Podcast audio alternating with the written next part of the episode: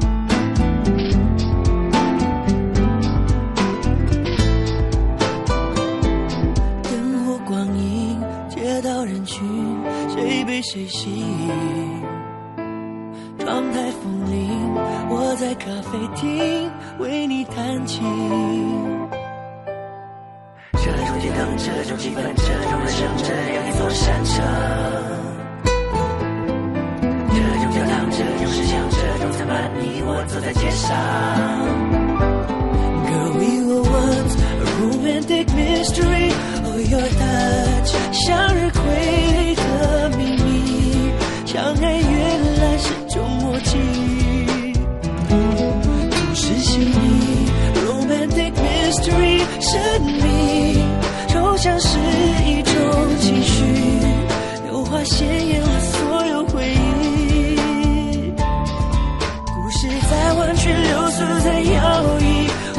相恋的结局美丽，如果可以，爱上雨。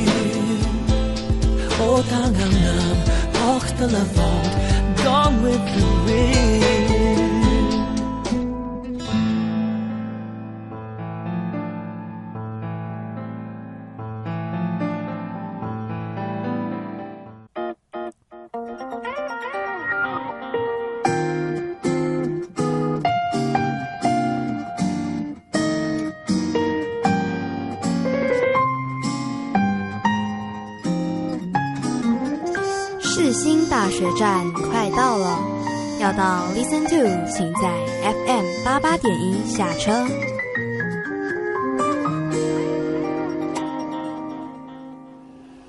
心情停看听，刚刚听过的那首歌是林俊杰的故事细腻，好听吧？今天来到我们的心情停看听，要跟介要跟大家介绍的是一部电影《少年的你》。嗯。今天来跟大家分享的电影呢，是我写的，然后是一部我在看完之后非常非常非常非常抗拒写稿的一部电影。为什么？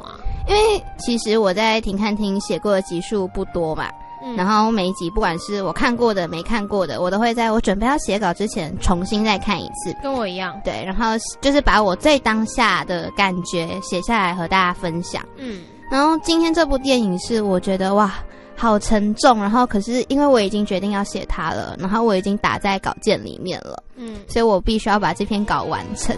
但是我当下超级抗拒，我就是抗拒到我看完它的时候是凌晨一点钟。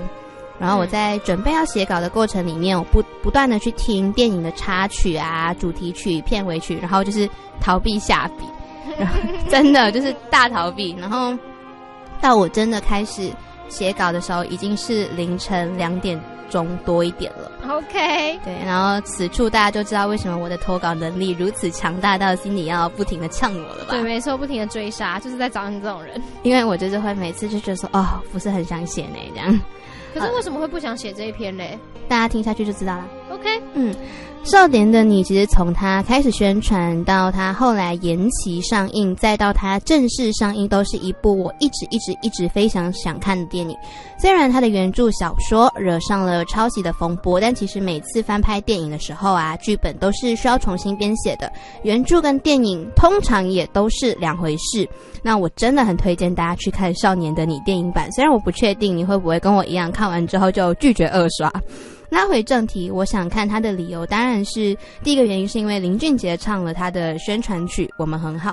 那我喜欢的男孩易烊千玺呢，第一次担纲电影男主角，都是我必须要支持的理由啊。但是我后来发现呢，林俊杰唱的那首歌真的不足以作为我想要看他的理由，因为这部电影真的真的太好看了，他不应该因为偶像而脑残去看，而是因为它是一部叫做《少年的你》的电影。二零一一年的夏天，中国各地的高中生们个个都忙碌着准备倒数六十天的高考，陈念也是。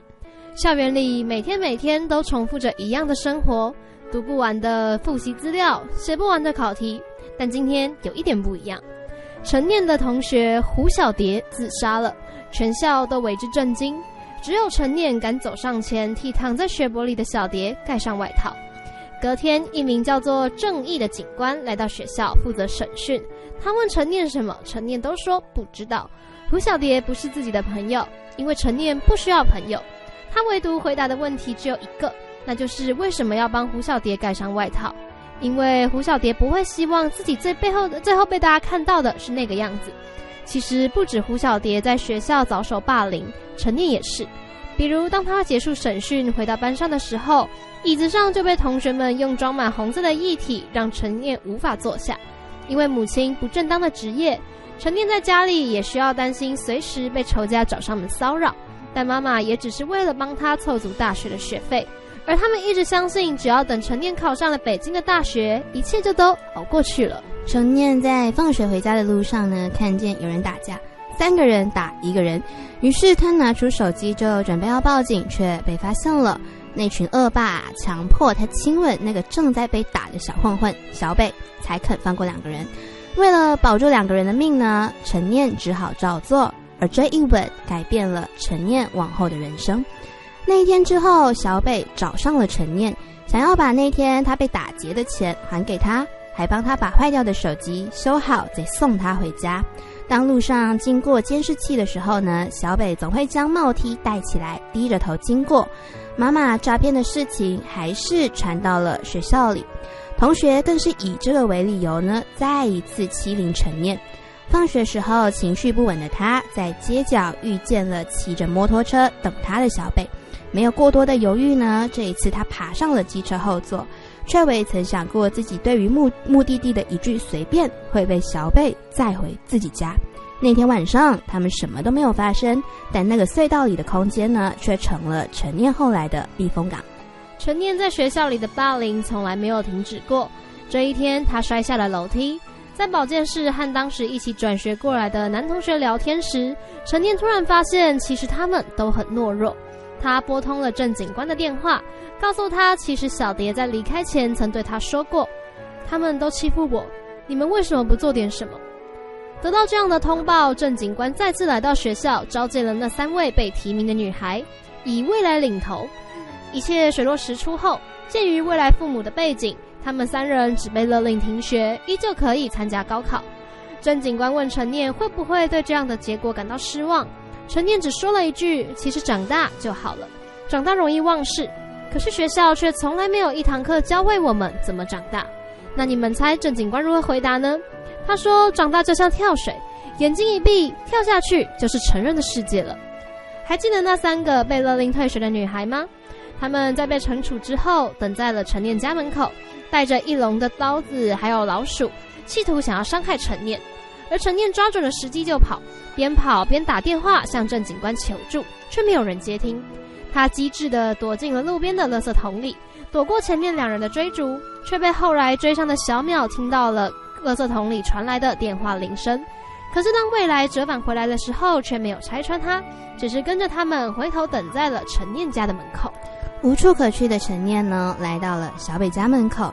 骑着摩托车回到家的小北，一看看到的就是一个小女孩瑟缩在角落的身影，问他能不能保护自己。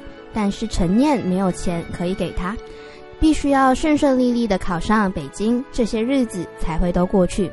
小北收留了她，他们一个睡床，一个睡沙发，却因为都不习惯而久久睡不着。小北让陈念在作业本下写下陈念欠小北一次。但具体欠下的是什么呢？没有人知道。写完之后呢，他就把陈念赶去睡觉了。陈念也因为这样，终于睡得踏实。从那一天起，陈念住进了小北家。小北每一天的早上都会远远的跟在陈念身后，保护他上学、放学，偷偷的帮他处理那些霸凌过他的同柴们。对于陈念来说，读书有用，但对小北来说没屁用。所以他老早就辍了学。面对陈念的疑问，小北在看到作业里的一句“我们都生活在阴沟里，但有人必须要仰望星空”的时候，只回一句：“你太干净了，陈念，你不懂。”之后有一天晚上回来的小北脸色明显不对劲。陈念透过帘子间的缝隙呢，只能够隐约的看到他在帮自己上药。直到两个人都躺在床上了呢，他才问了声：“疼吗？”习惯了。多久了？十三岁开始吧。十三岁那一年，父亲的离开，母亲嫌弃小北是拖油瓶，就这样留下了他一个人。于是他变成了大街上的小混混，靠着特殊手段为生。在真正睡着之前，小北第一次袒露了自己的心声：“陈念，你是第一个问我疼不疼的人。”逐渐习惯两个人生活的彼此，脸上都开始多了些笑容。陈念开始依赖，渐渐卸下了防备，信任小北，相信总有一天他们可以肩并着肩，光明正大的走在大街上。但故事从来就不会那么顺遂。每一天有小北护送的陈念，在小北无辜被捕被捕的那一天出事了。当时的小北在网网咖和朋友们打游戏，却被收到通报的警察当成了性侵嫌疑犯，带回警局侦讯，错过了陈念放学的时间。即使再急也无可奈何。而那一天，陈念在回家的路上被未来带人围堵，一行人剪去他的头发，撕裂他的衣服，揉碎他的作业，还把整个过程都录了下来。备受凌辱的陈念被小北找到时，正冷静地填补着作业本，但在小北的愤怒中，才抱着他放声大哭了。头发被剪得很难看，只好全部都剃掉。小北一边帮他剃头发，一边在哭着，然后把自己的头发也剃光，和陈念作伴。最后还拍了一张自拍照来留念。高考的那天下了场大雨，小北在考场外给陈念加油。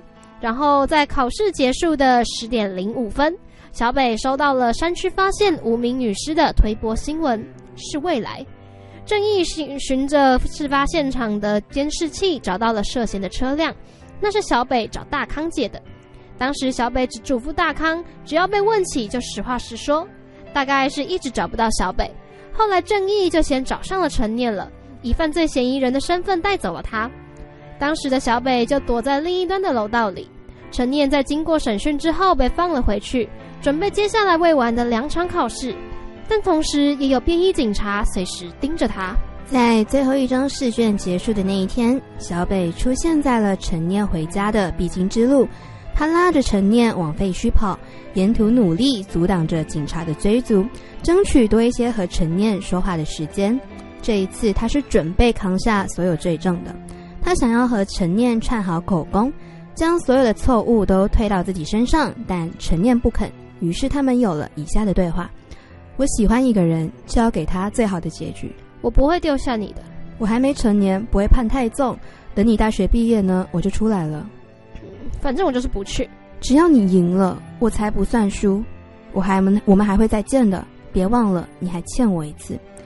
说完这段话，为了让警察以为小北试图强奸陈念，他把陈念的衣服撕破，在警察破门而入的那一秒，深深的亲吻陈念。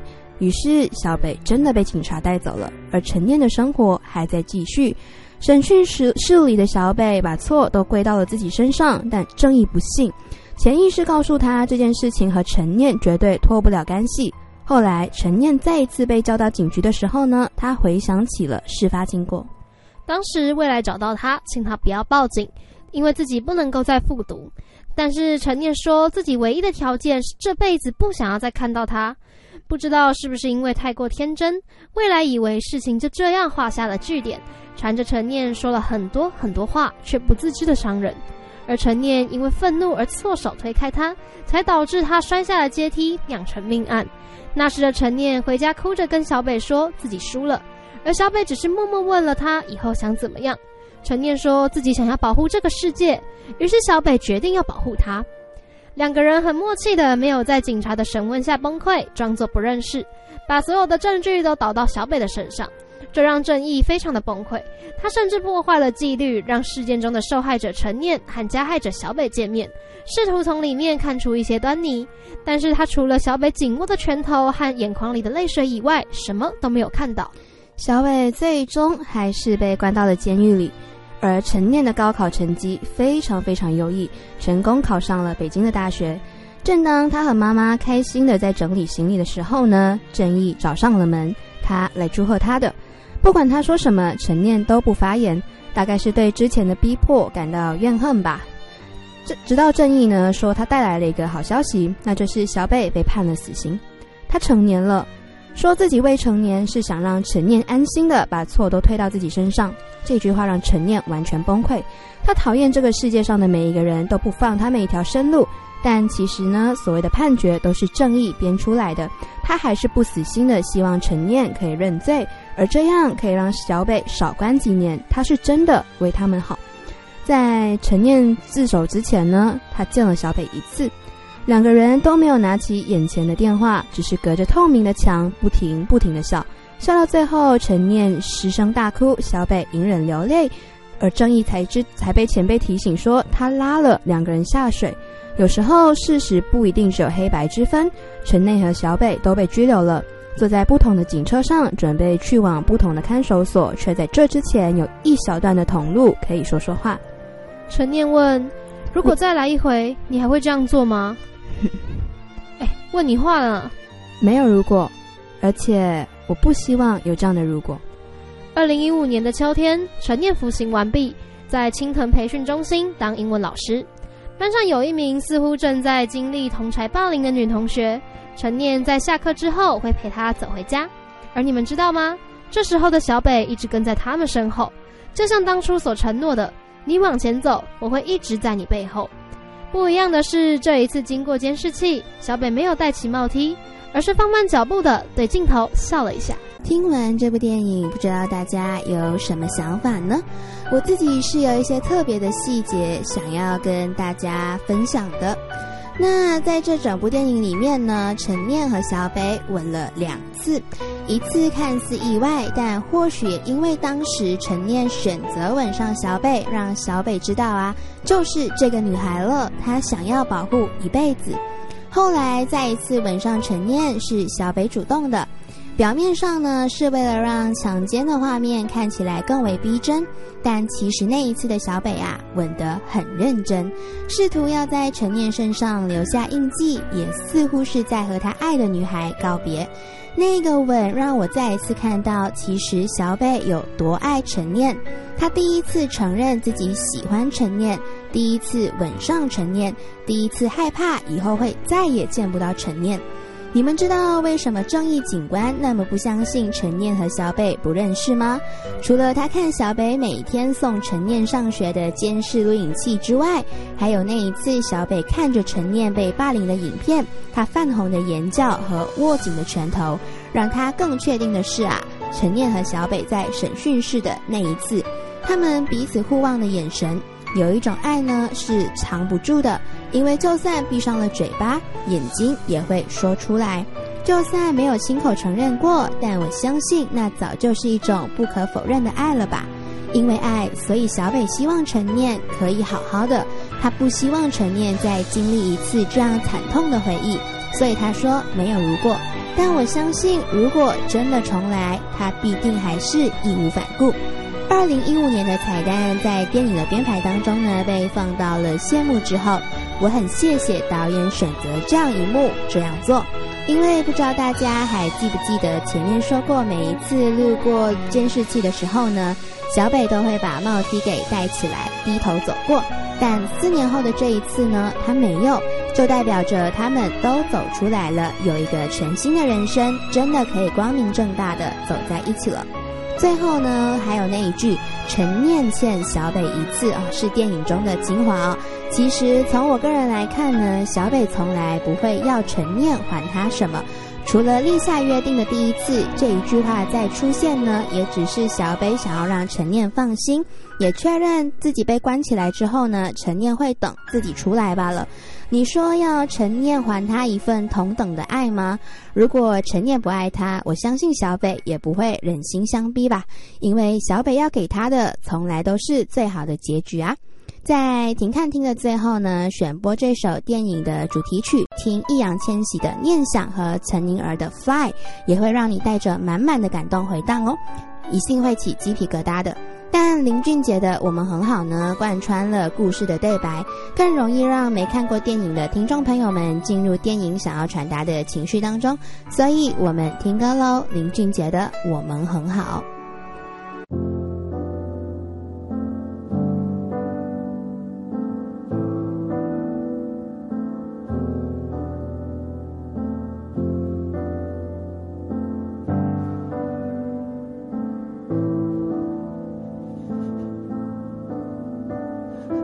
不要张扬眼前的伤，安安静静，不要说话。你往前走，我在后面，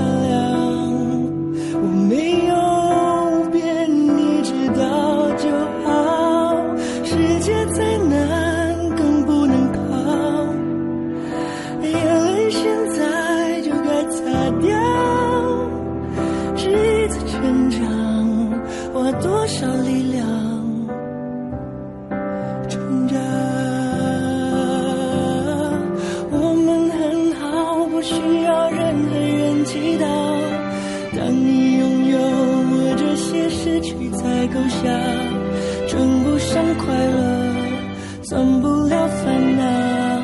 让我慢慢陪你好，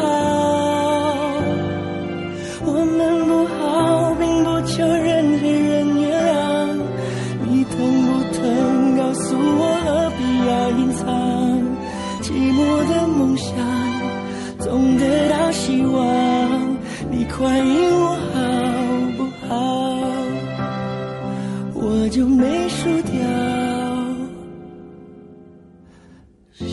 轻松，我做的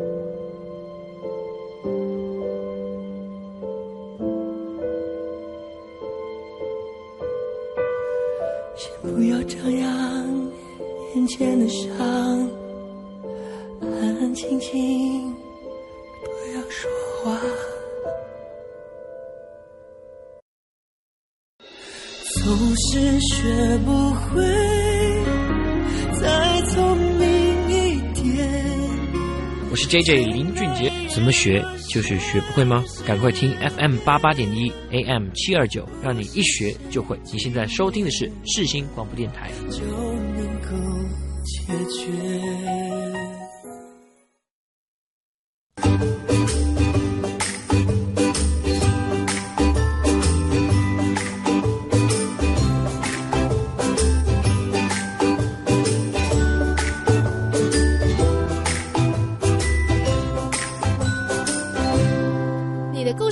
我们来帮你说。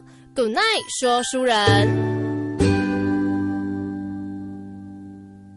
刚刚听过那首歌是林俊杰的《我们很好》，是不是非常的贴切，与这部电影非常的相关？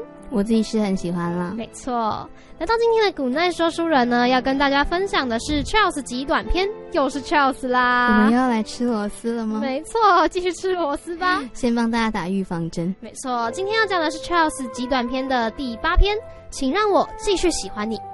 生日快乐！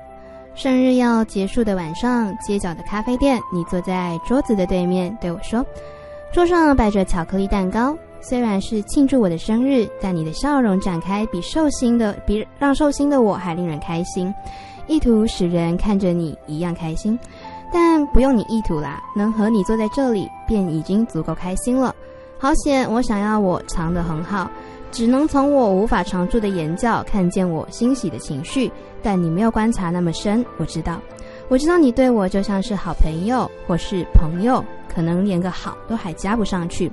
可是此时的黑夜正因为你来你说来庆生吧而旋转着，我的心在震动。城市里因为光害不明显的星星都在闪烁，我看着蜡烛摇曳的火光倒映在你眼里，缥缈的光就像你在我心里的模样。第一次见面是在电脑补习班的座位隔壁，第一次聊天是因为我忘了带笔，后来每周固定的课程成为了我们固定见面的节奏。我喜欢聊天，而你总是扮演着很好的倾听者。为期半年的课程，你听了许多故事，听我说周末又去哪里拍照啦。当然，在失落的时刻，你也会听我说。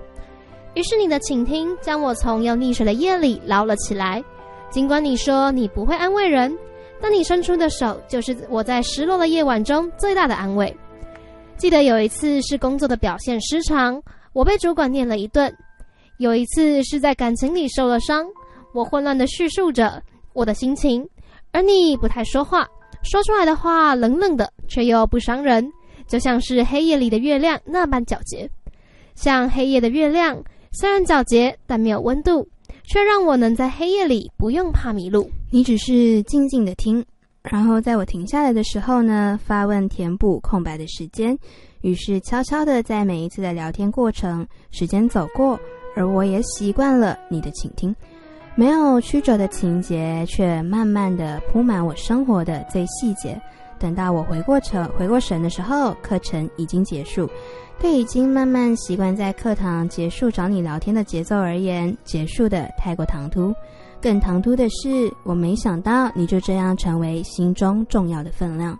此时你盯着我看的眼神，倒映着蜡烛火光飘渺，在冬季黑夜里的微光温暖，那么一点点的热量，即即使微乎其微，却已经足以让我温暖整个冬季。哎，谢谢你帮我庆生啊！干嘛这么客气？没事没事。你手打了一下我的右手臂，我们是好朋友啊。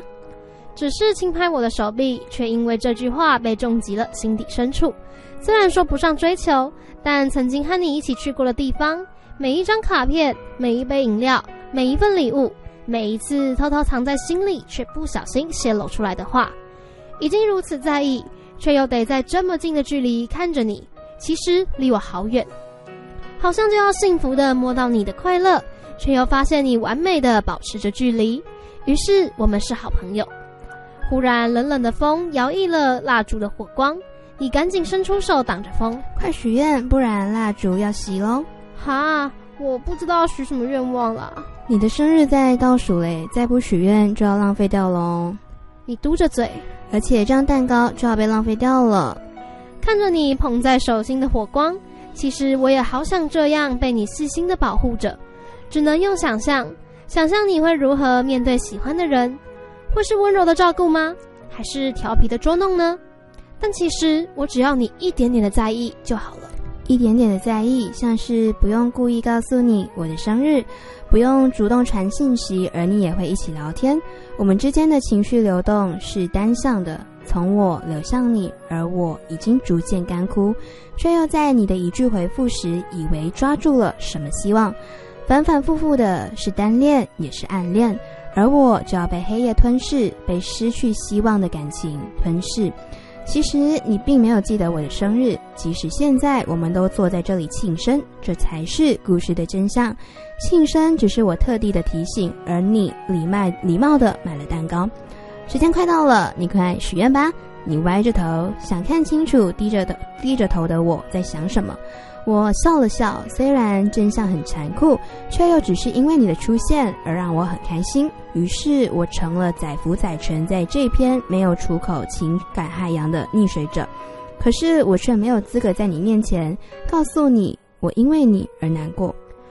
第一个愿望，我希望可以拍更多照片，完成梦想。好，这个愿望会实现。第二个愿望，希望你。我看着你一会，停顿了一下，而你只是始终平静的看着我，感受不到一丝丝被情绪扰乱的变化。我希望你和我都可以身体健康。什么官腔愿望啦？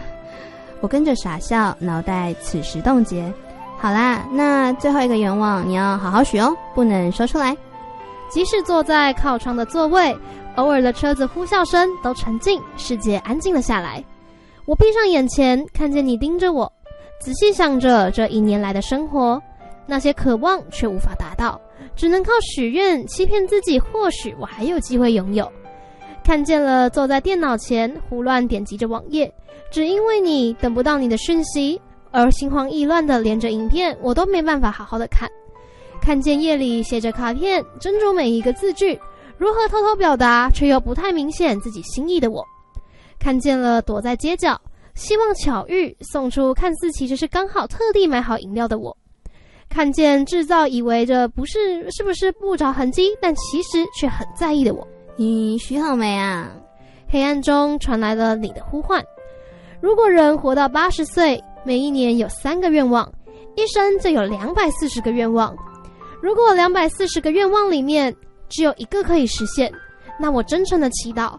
让这一个愿望实现了就好，请让我继续喜欢你就好，是不是很美的一个故事呢？是不是让人疯狂吃螺丝的一个故事呢？我一开始就吃了呢。对的，然后我刚刚也吃了一大段。大家晚餐不用吃了，我们就吃螺丝就好了，吃螺丝就饱了。其实我觉得他的愿望很美，可是也很该怎么讲，让人心碎。嗯，有一点点。对，因为他其实是一个，我觉得是单恋啦。我也觉得是单恋。对，我觉得是完整的单恋。然后其实对方，我觉得对方可能有感受到这个人的心意，嗯，但是他选择不回复，就是没有正面的回应你，告诉你说可不可以。但其实这这样子的回算回应吗？他不算回应，这样子的反应就可以算是一种拒绝了吧？我觉得在我那也算是，而且某种程度上是浪漫的，因为对我不想要伤害你，我没有办法直接拒绝你，所以我就跟你讲，我就当做我不知道。然后就这样子不说破，或许两个人就还有当朋友的机会。对啊，可是这个愿望其实也让我觉得很甜，就是即便我知道你没有要回复我，但是我还是希望你可以让我继续喜欢你就好。没错，而且你有没有发现，今天就是在说书人跟停看听的两个故事里面啊，都有提到，其实爱是藏不住的，对眼角都会发现这件事。真的想到有些人走在路上的时候，你看到他的身边散发着一些粉红泡泡啊，这些等等的，你就知道他发生了什么事情了。哎，最近是不是谈恋爱啦？一看就知道了。但是我跟你讲说，我很常被问这个问题，然后我明明就很单身，那为什么？我不知道啊，到底是哎，是不是其实有什么秘密没有告诉我们？是真的没有啦。我也很想知道为什么我每次就是聚会的时候一坐下来就会被问说，哎、梁慧甜是不是谈恋爱？哦，是不是心情很好？明明就是母胎单身，因为可能眼角藏不住那个笑脸，是那个笑之类的。是谁让我笑的呢？我猜大概是 Listen to 的听众吧。哦，是这样吗？我以为你要说林俊杰。哦，林俊杰也是一个，就是大家如果看到我走在路上戴着耳机笑的话，那大概就是林俊杰了。OK，那我觉得你听接下来的这一首歌，你也会眼角带着笑脸，然后散发粉红泡泡。我觉得我听这一整集都会就是眼角带着笑，你知道吗？对，，你知道，就是你看他多么的逼迫我，这首歌是他挑的，我先说完全不知道他要挑这首歌因。为我觉得这首歌很适合、啊。好了，那就让你 Q 这首歌喽。对这首歌，好喜欢你，知不知道？就是林俊杰的《当你》啦。我们听歌喽。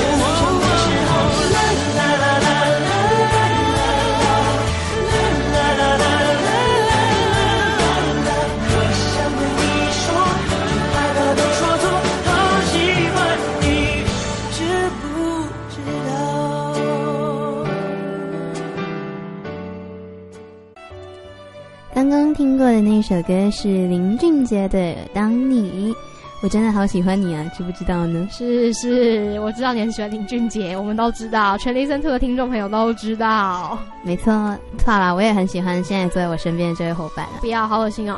没事啊，反正你之后还是会听到的。我会用这短短的还有十几集的时间里面，疯狂的对你表白。不要，我拒绝，我拒绝，我说不要。好啦，赶快回顾啦。那我们今天在开场白和心情温度计的部分呢，是讲到了寒假。是的，是不是很期待呢？恭喜大家要放寒假啦！上班族的朋友们，撑下去啊！再撑一下，也快要放年假了，快过年了。对对对。那么我们在心情停看听的部分呢，是讲了一部电影《少年的你》。是的，最后我们在古奈说书人，我们是聊到了 Charles 极短篇的第八集，请让我继续喜欢你。嗯，那在刚刚聊的过程当中，你好像没有讲到你对少年的你的感想，对不对？对啊，因为刚刚怕时间太讲太多，所以说我们控制了一下。那我们现在有还有一点时间，我们就来稍微聊一下《少年的你》这部电影吧。先你听完这部电影的想法跟感觉是什么呢？其实我刚刚在看到小北，然后想要替陈念顶罪，他是想要替陈念顶罪嘛？对。然后看到这一段，我其实。呃，虽然说我只是看文稿，但是却有一种被重击了一下的感觉。被重击了一下，对，就是是怎么样子的一种爱，会让对方会愿意为了你去顶罪。而且他如果被判刑，他可能要关十年。对啊，十年以上就是杀人罪。对，这是杀人罪。对，因为我最近我刚好在看一部美剧，嗯，对，然后那是一部很长很长很长，它也是一部很老很老很老的美剧，不知道你们听过《越狱风云》哦？有有有有有有。对，然后我最近在看这一部剧，然后里面就是有各式各样的暴力呀，然后还有狱中的生态，然后我在看的过程当中，我就我只有一个想法，就是啊。我这辈子也永远都不想要进去这样子的环境，然后去经历这样子的事情。嗯，然后我刚好就在这个地方看到了这部电影惠田介绍的，然后是怎么样子的一样感一种感情，会让小北愿意为了陈念而去牺牲，就算是为了陈念，然后他去坐牢，甚至是被判怎样子的刑，他都不在乎。他真的是他完全不在乎，他就是觉得反正我不要让你进来。对，没错，我不要让你进来遭这种罪，这是我对你爱的方式。即便我可能再也见不到你，那你就送我一个吻吧。然后我还有还有一段是我听到正义这位警官，然后去找陈念，告诉他说小北被判了死刑。然后我很想这一段是让我很想要去看看荧幕中，然后他们到底是怎么诠释出这一段样子的。对，这让我非常的想要看到。呃，基本上简单来描述，就是陈念已经背过神要回家了，然后整警官就在后面吼说：“我跟你讲，有一个好消息，是小北被判死刑了。”当当下陈念就是直接跪下来崩溃大哭。但是我还是非常推荐大家去看荧幕上呈现的画面了。对，因为我在听完这一段描述了以后，我很想知道说，哦，那这些演员是怎么样去诠释出这段感情的呢？他们真的很厉害。对，然后这一段会让我非常的想要去看，而且你要想一想，是小北愿意为了你说我不要你进来，所以我为了你背罪，然后结果最后却被判了死刑。你想一下那种冲突，对陈念心有多痛？因为陈念不是不爱小北哦，真的，对陈念心有多痛，我真的是没办法想象。可是我觉得这一部电影至少给了他们一个好结局，最后他们还是有好好的回归了社会，是，然后两个人也有好好的在一起，我觉得是最棒的一件事情。在这边，同时刚刚经理讲到这件事，就特别想要提醒大家，如果你们身边有更生人的话，也要记得多给他们一点包容，因为他们也是很需要关怀的。是的，而且他们可能刚从，可能是从监狱出来，然后或者是之类的做过了一些事情，但是不代表他们没有悔改。对，不代表他们的本性就是坏的，真的。因为其实有的时候，必须要说，有些事情并不是非黑即白。对啊，有时候事实不是你眼睛看到的那样，或者是你耳朵听到的，就是那样，不一定，真的不一定。也许我们在有更多的了解，或者是更多的包容，这个世界就会变得更美好哟。而且在电影里面也有提到关于霸凌，所以我相信我们也呼吁过很多次了，不管是键盘上的网络霸凌等等都好，我们都希望在这个社会上可以再少一点点。真的。然后我们让大家都可以在这个社会中幸福快乐的生活下去，因为我们也不希望就是自己身边的人受到伤害嘛。真的。那我们就不要变成伤害别人那个人。因为大家想想，遇当我们的亲朋好友如果说遇到了这些事情的话，我们自己的心会有多痛？对啊，我们会有多想要好好保护那个人，但是反过来，我们伤害了其他人。那其实别人的他们也有亲人，也有家属，那他们的心会有多痛的？而且其实讲一讲，我就想到我们之前曾经分享过的我们与恶的距离。对，没错，我们就有聊到了这一块。那如果想要知道相关的事情，对，我们就回去找那一集。基本上节目日志我都有完整上传了。没错。那么来到这个地方，要送上今天的最后一首歌啦。好啦，交给你啦。这边我在这边打了一句，就是会不会不小心变林俊杰特辑呢？其实我已经想要试了，因为他第一首歌不给我挑林俊杰，我就会生气嘛。那在寒假冷冷的天呢，就送上这一首林俊杰的《冻结》，希望大家都要穿得暖哦，不要被冻结啦。下礼拜同一时间一样要记得锁定 FM 八八点一，Listen to 在空中等你哦。晚安，晚安。